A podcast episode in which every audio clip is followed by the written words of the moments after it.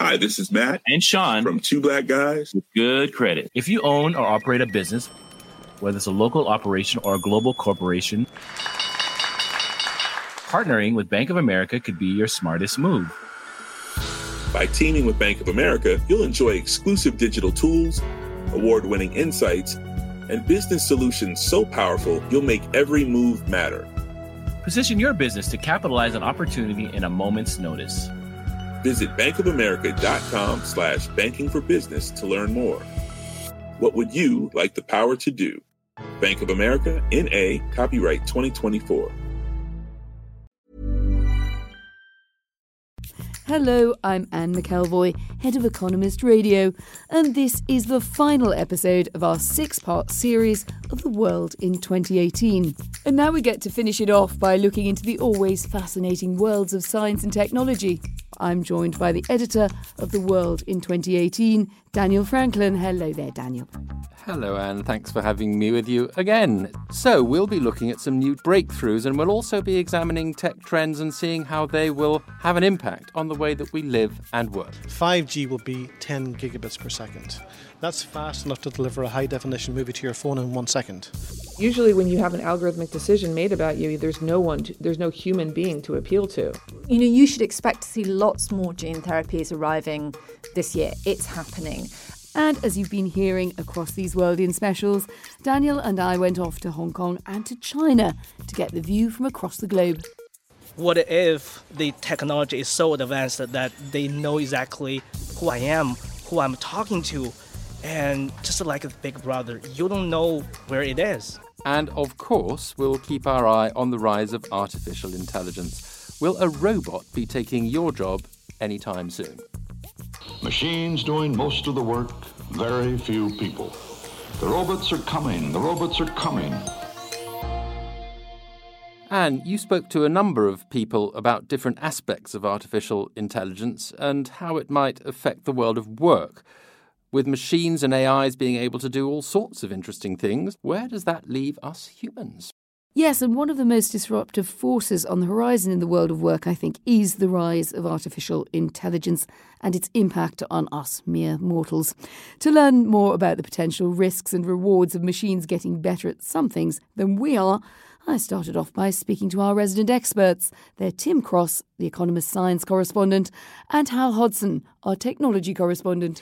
Tim, you've written a piece for The World in 2018 that looks at the possibility of humans getting replaced by machines that can work more efficiently than we can. What are the examples of jobs being performed better at the moment by machines than humans? Well, I mean, it depends how far back you want to go. The job of mining coal out of the ground is done much better these days by machines than humans. You know, we're all fairly familiar with the idea that machines can replace humans for some physical tasks. What's, I guess, newer and what's causing a lot of worries is the idea that they might replace humans for cognitive tasks as well. So I think the jobs that are more at risk, of course, you know, nobody really knows, but I think they're probably ones like researcher, where you're paid to just dig through lots of information. That might be susceptible. What the Americans call paralegals, you know, who do the kind of grunt legal work of document discovery or drawing up simple contracts, that kind of thing. You might see something like medical diagnosis, looking at the images from MRI scans or whatever. That's something that AI could be quite good about. It seems so far that the cognitive stuff is actually, for machines, quite easy. What's hard for them is the physical stuff we find really easy, like folding towels. It's actually quite hard to work out how you would make a robot that would do that. Were there any that surprised you, just apart from the towel folding? What was one that leapt out at you? There were some I wonder about. There was a study done in which people had ideas that, you know, you might see a New York Times bestseller written by a machine at some point in the next 10 years. And in fact, we also had a piece recently where we got an AI to write a science section article. So we got a whole load of previous Economist science section articles, fed it to an AI, and out came this stuff that sort of semantically sounds like The Economist, but it made absolutely no sense at all. It was kind of glorious. That was an example where you felt that it was right up against the limits. Yeah, I think it does something interesting, but it doesn't do quite what you want it to do. It sort of gives the appearance of what you want, but not the actual reality. So Hal's looking confident that he's still employed for the near future. It does suggest you're going to have to learn to work more with AI, though. I think we definitely will have to work more there. I think just to briefly keep going on the writing thing, the reason I don't think it'll happen is because I think there's no demand for it. I don't think anybody wants a book written by a machine. I just don't think they're interested. The other thing, and this is the idea that machines will start doing radiology and start looking at cancer scans and all that. They definitely will. But I don't think that means that there'll be less humans involved in that area. In fact, there'll probably be more, because if the cost of getting a cancer scan comes down because of automation, probably we'll just get them all the time, just like we get our temperature taken. The bigger social question that follows from this is, what is the impact on mere humans? There is also a big disruption to the value of the human at work. Are you both in the same place in this sort of optimism, pessimism spectrum on that? I mean, I tend to think that it's slightly overblown, but that there are real worries. For starters, these things tend to happen relatively slowly. You know, it's quite unusual for new technologies to just completely erase an entire line of work over 5 years or something. But there will definitely be changes in the way things work. Like the radiologist example is a good one. You know, if you have machines that can look at cancer scans better than a human, if and when we do get that, the job of a radiologist will change probably to be more about managing the data sets that it feeds into the machines. But that sounds like you have to be the kind of human who either relishes that or can be trained at least to tolerate that. Are we perhaps a bit too optimistic about the ability of a lot of humans, or desire of a lot of humans, to work in that way? We might be, and you can point to the historical examples when other things were automated, when car manufacturing was automated, when coal mining was automated. You know, you were left with a bunch of people who had those skills and they weren't needed anymore. And you can say rather grandly they should all retrain as programmers or radiologists or whatever, but it's hard. So I don't want to dismiss that, but I think all of history teaches us that it takes a while for new technologies to displace old ones, and sometimes it never quite happens. Tim Cross and Hal Hodson, thank you both very much. Now, this was a topic you also explored while you were out in China. What did you do? Well, one of the things I did, I think you were off talking about a book that you'd written about the future of technology.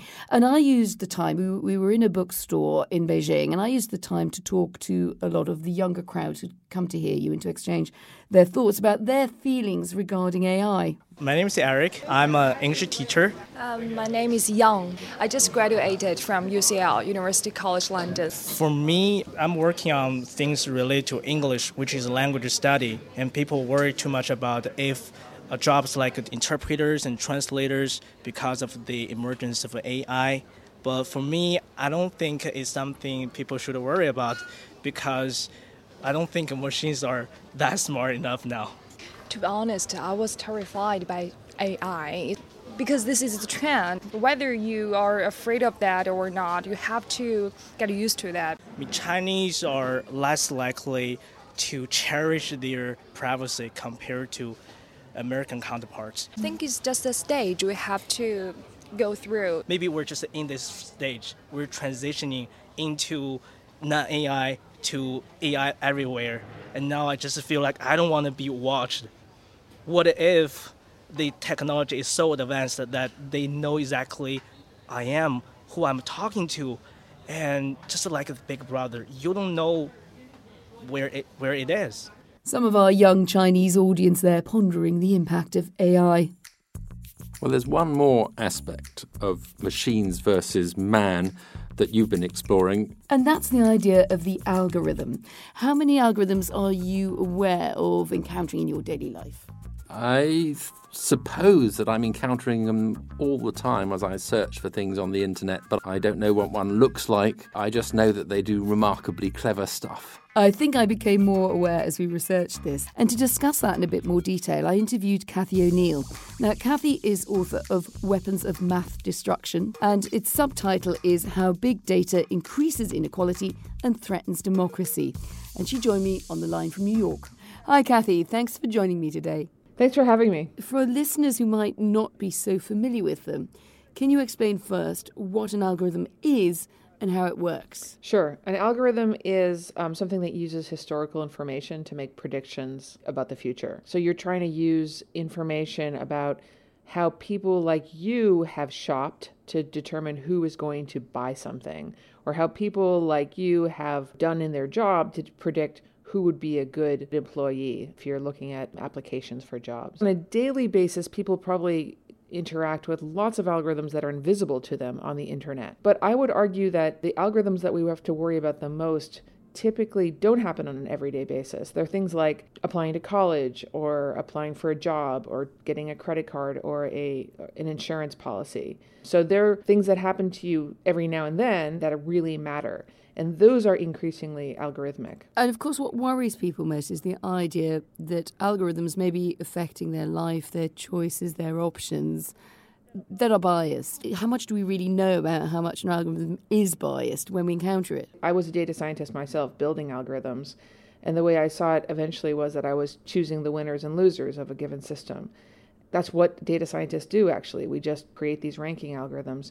There's very little oversight. Since we're always looking for more and more data and sort of starved for the information we want, we end up doing things like, oh, if you live in this zip code, then you're low value. If you live in that zip code, you're high value. If you have a Mac, you're high value. If you have a PC, you're low value. And we make all sorts of decisions and that end up being sort of demographic splits along the old-fashioned lines like gender, race, poverty, class. If you think about how those algorithms are all sort of similarly constructed, because all data scientists basically do the same thing, and if you also add to that how many times this happens to a given person, how often they come across algorithms that are deciding their future based on their demographics, then you realize that this is actually quite a sorting tool that works directly against the concept of social mobility.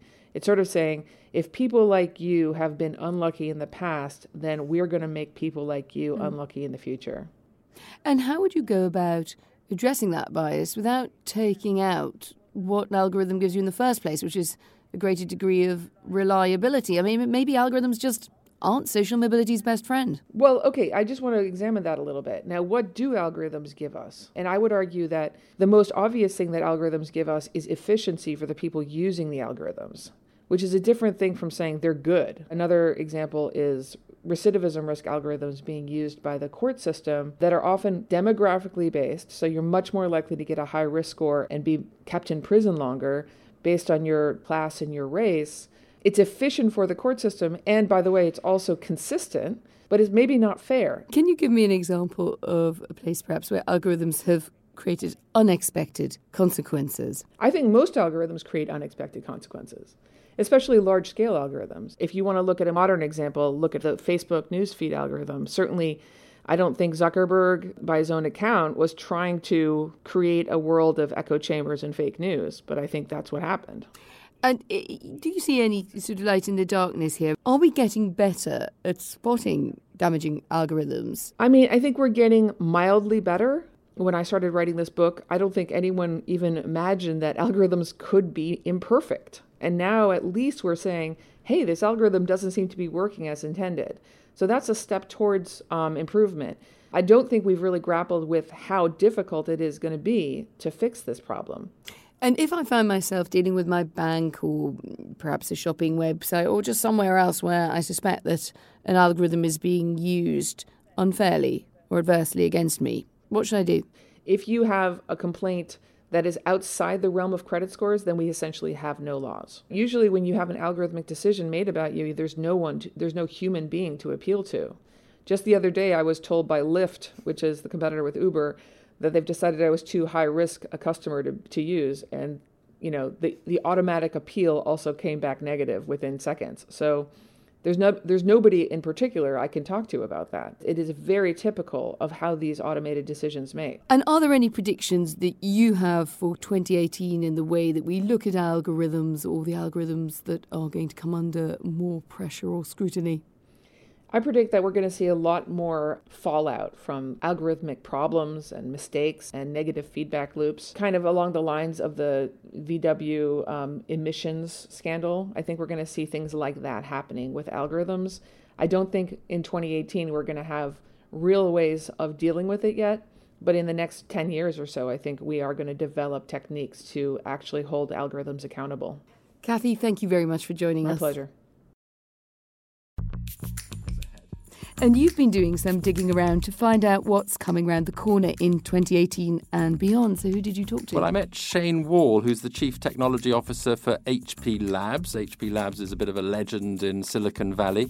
Shane is tasked with predicting future social trends and then working out how the company should respond to those forces with technology. We've grouped it into four main areas that we look at. One is mass urbanization, this move to highly dense cities with constrained resources. The second big one, hyper-globalization, and that is just a world that's increasingly connected. Number three is just changing demographics. And then the last one is accelerated innovation, the pace with which technology is changing. So when you start to translate that into the stuff that you want to actually develop, what do you then interpret or extrapolate from this? Well, we look at those problems and then we target a set of things like we need to change how we build our products and how we manufacture. We need to change and think about security in a different way. We need to think about the world differently and technology differently. So one of the things that you do talk about, I think, at HP is something called bioconvergence. Explain what bioconvergence means to the uninitiated, such as myself.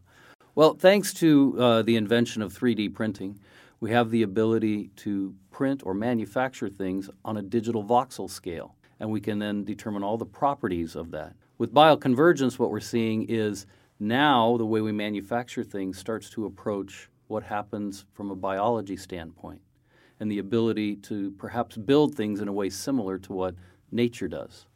So, for example, what sorts of products might we see as a result of that? Well, if you look at, as an example, a tree and it forms a leaf, and that leaf then has the ability to repel water as well as take in nutrients. We have the ability to build structures that can mimic a leaf. So now you can do things like build a resilient surface. Imagine being able to build a screen that's water repellent and stain repellent, similar to what nature does. So 2018, what are some of the developments we're likely to see that might be dramatic or surprising or significant?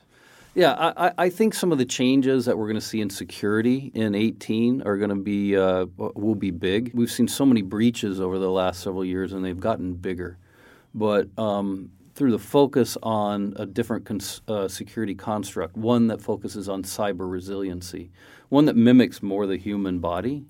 So where we not only protect ourselves from, security threats, we get better at detecting them, and then we create self-healing. Those networks we see coming out here in 18. We have them built into products coming out, and I think that'll be an interesting change, positive change. By the end of the year, then, do you think we're going to be safer or less safe in terms of cybersecurity? I think we'll be safer, but it will always be a race. And it will be us trying to stay in front of the bad guys, essentially. And the more we focus on that, we're going to need to in order to survive.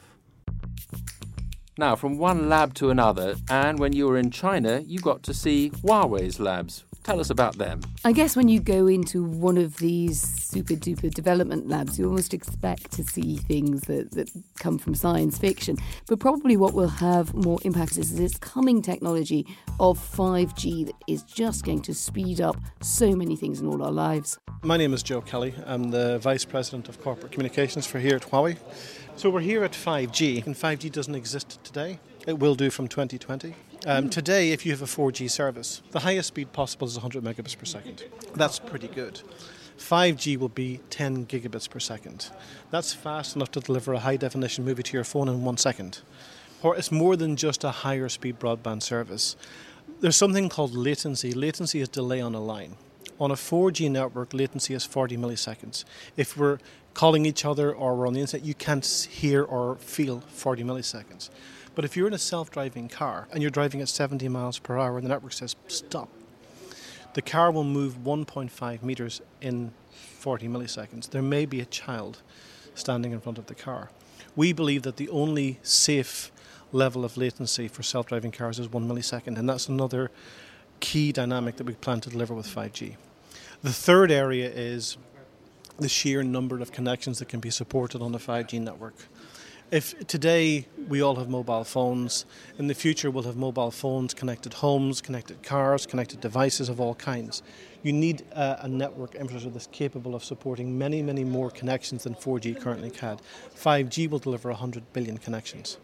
So we can connect our valuables. If you've got an expensive mountain bike, you can put a chip in the bike and then you can check where it is. If it gets lost, you can track it on a map.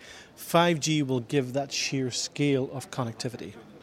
And that will be available worldwide from about 2020. So the key big step that's going to happen in 2018 is that the industry will agree one single global standard for 5G. This is the industry gearing up for a new generation of technology, one that people haven't seen before. Joe Kelly from Huawei there. Well, lastly, we get to an area of concern to everyone, the future of healthcare. What are the developments happening in this year ahead that have fascinated you, Daniel? Well, really starting in 2018, there's a new category of something called advanced medicines that's going to start to get regulatory approval and that seems to have the potential to revolutionise the way we treat it, some sorts of diseases. And we have a go-to person who's specialised in this. Who did you talk to? I talked to Natasha Loder, who's our healthcare correspondent. Natasha, you say that in 2018, historians will look back at this year as, in a sense, the beginning of a new era in medicine. That's a pretty big claim. How do you justify that? I justify it because we're getting approvals of a whole new category of type of drugs. We've heard about the approval of a gene therapy for blindness called Luxturna. And we're going to be seeing more of that all throughout the year. And so it's the arrival of the gene therapies, another group of therapies called RNAi drugs. That's also going to be happening this year, and some more CAR-Ts. And then also lots more news about gene editing. So I kind of feel like 2018 is the year where we'll be able to say all these different kinds of drug within what you would call advanced medicines are all kind of starting to happen. Is another way of thinking of these advanced medicines is that they operate upstream compared with traditional medicines? Yeah, that's exactly right. I mean, you know, if you understand even a little bit about biology, you know the genes inside our bodies code for all the kind of stuff that our bodies make. And so, you know, if you have, you know, anything goes wrong in your body, ultimately there's likely to be some genetic component to it. If sometimes with genetic diseases, it's the entire reason. I mean, things like haemophilia, Huntington's. These are all genetic diseases, and then many of the diseases that just regular other diseases also have a strong genetic component and so can be addressed upstream. So instead of correcting the disease after it's kind of happened, you can perhaps go to the genes and actually upstream of the problem, you can create a drug or a treatment that will correct that. So let's look at some of these treatments in a bit more detail. So you mentioned RNAi. That's right. What exactly is that and how does it work? It's quite a complicated technology, but the way to imagine it is that you are introducing a piece of information into the cell that essentially stops the transmission of information. So what happens when your body is using genes to create proteins in the body, it sends these messengers through the cell. So the DNA says, I'd like you to manufacture this protein. And it sends a little messenger that sort of sends through the cell to do that. Now, essentially, these RNA drugs sort of ambush that message and stop it from happening. So if you, for example, were born with a genetic disease, one of the ones that's being worked on is amyloidosis, which is where an abnormal protein builds up in the cell. If that happens, you prevent those proteins from building up by interfering with that message, then the disease simply doesn't happen. And so that's the idea behind these RNA drugs, is you essentially, you send a little signal into the cell that will interfere with that.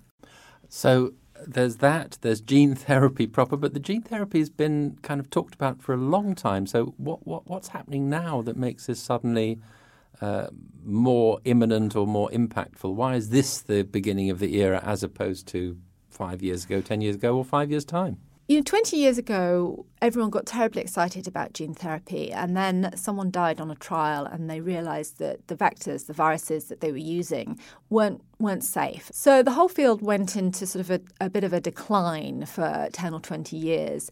And it wasn't until safer vectors were found and identified and tested and went through clinical trials that the field sort of got its mojo back a bit. You know, what's happening now is that we're actually getting treatments that have gone through clinical trials and that are now reaching the approval stage.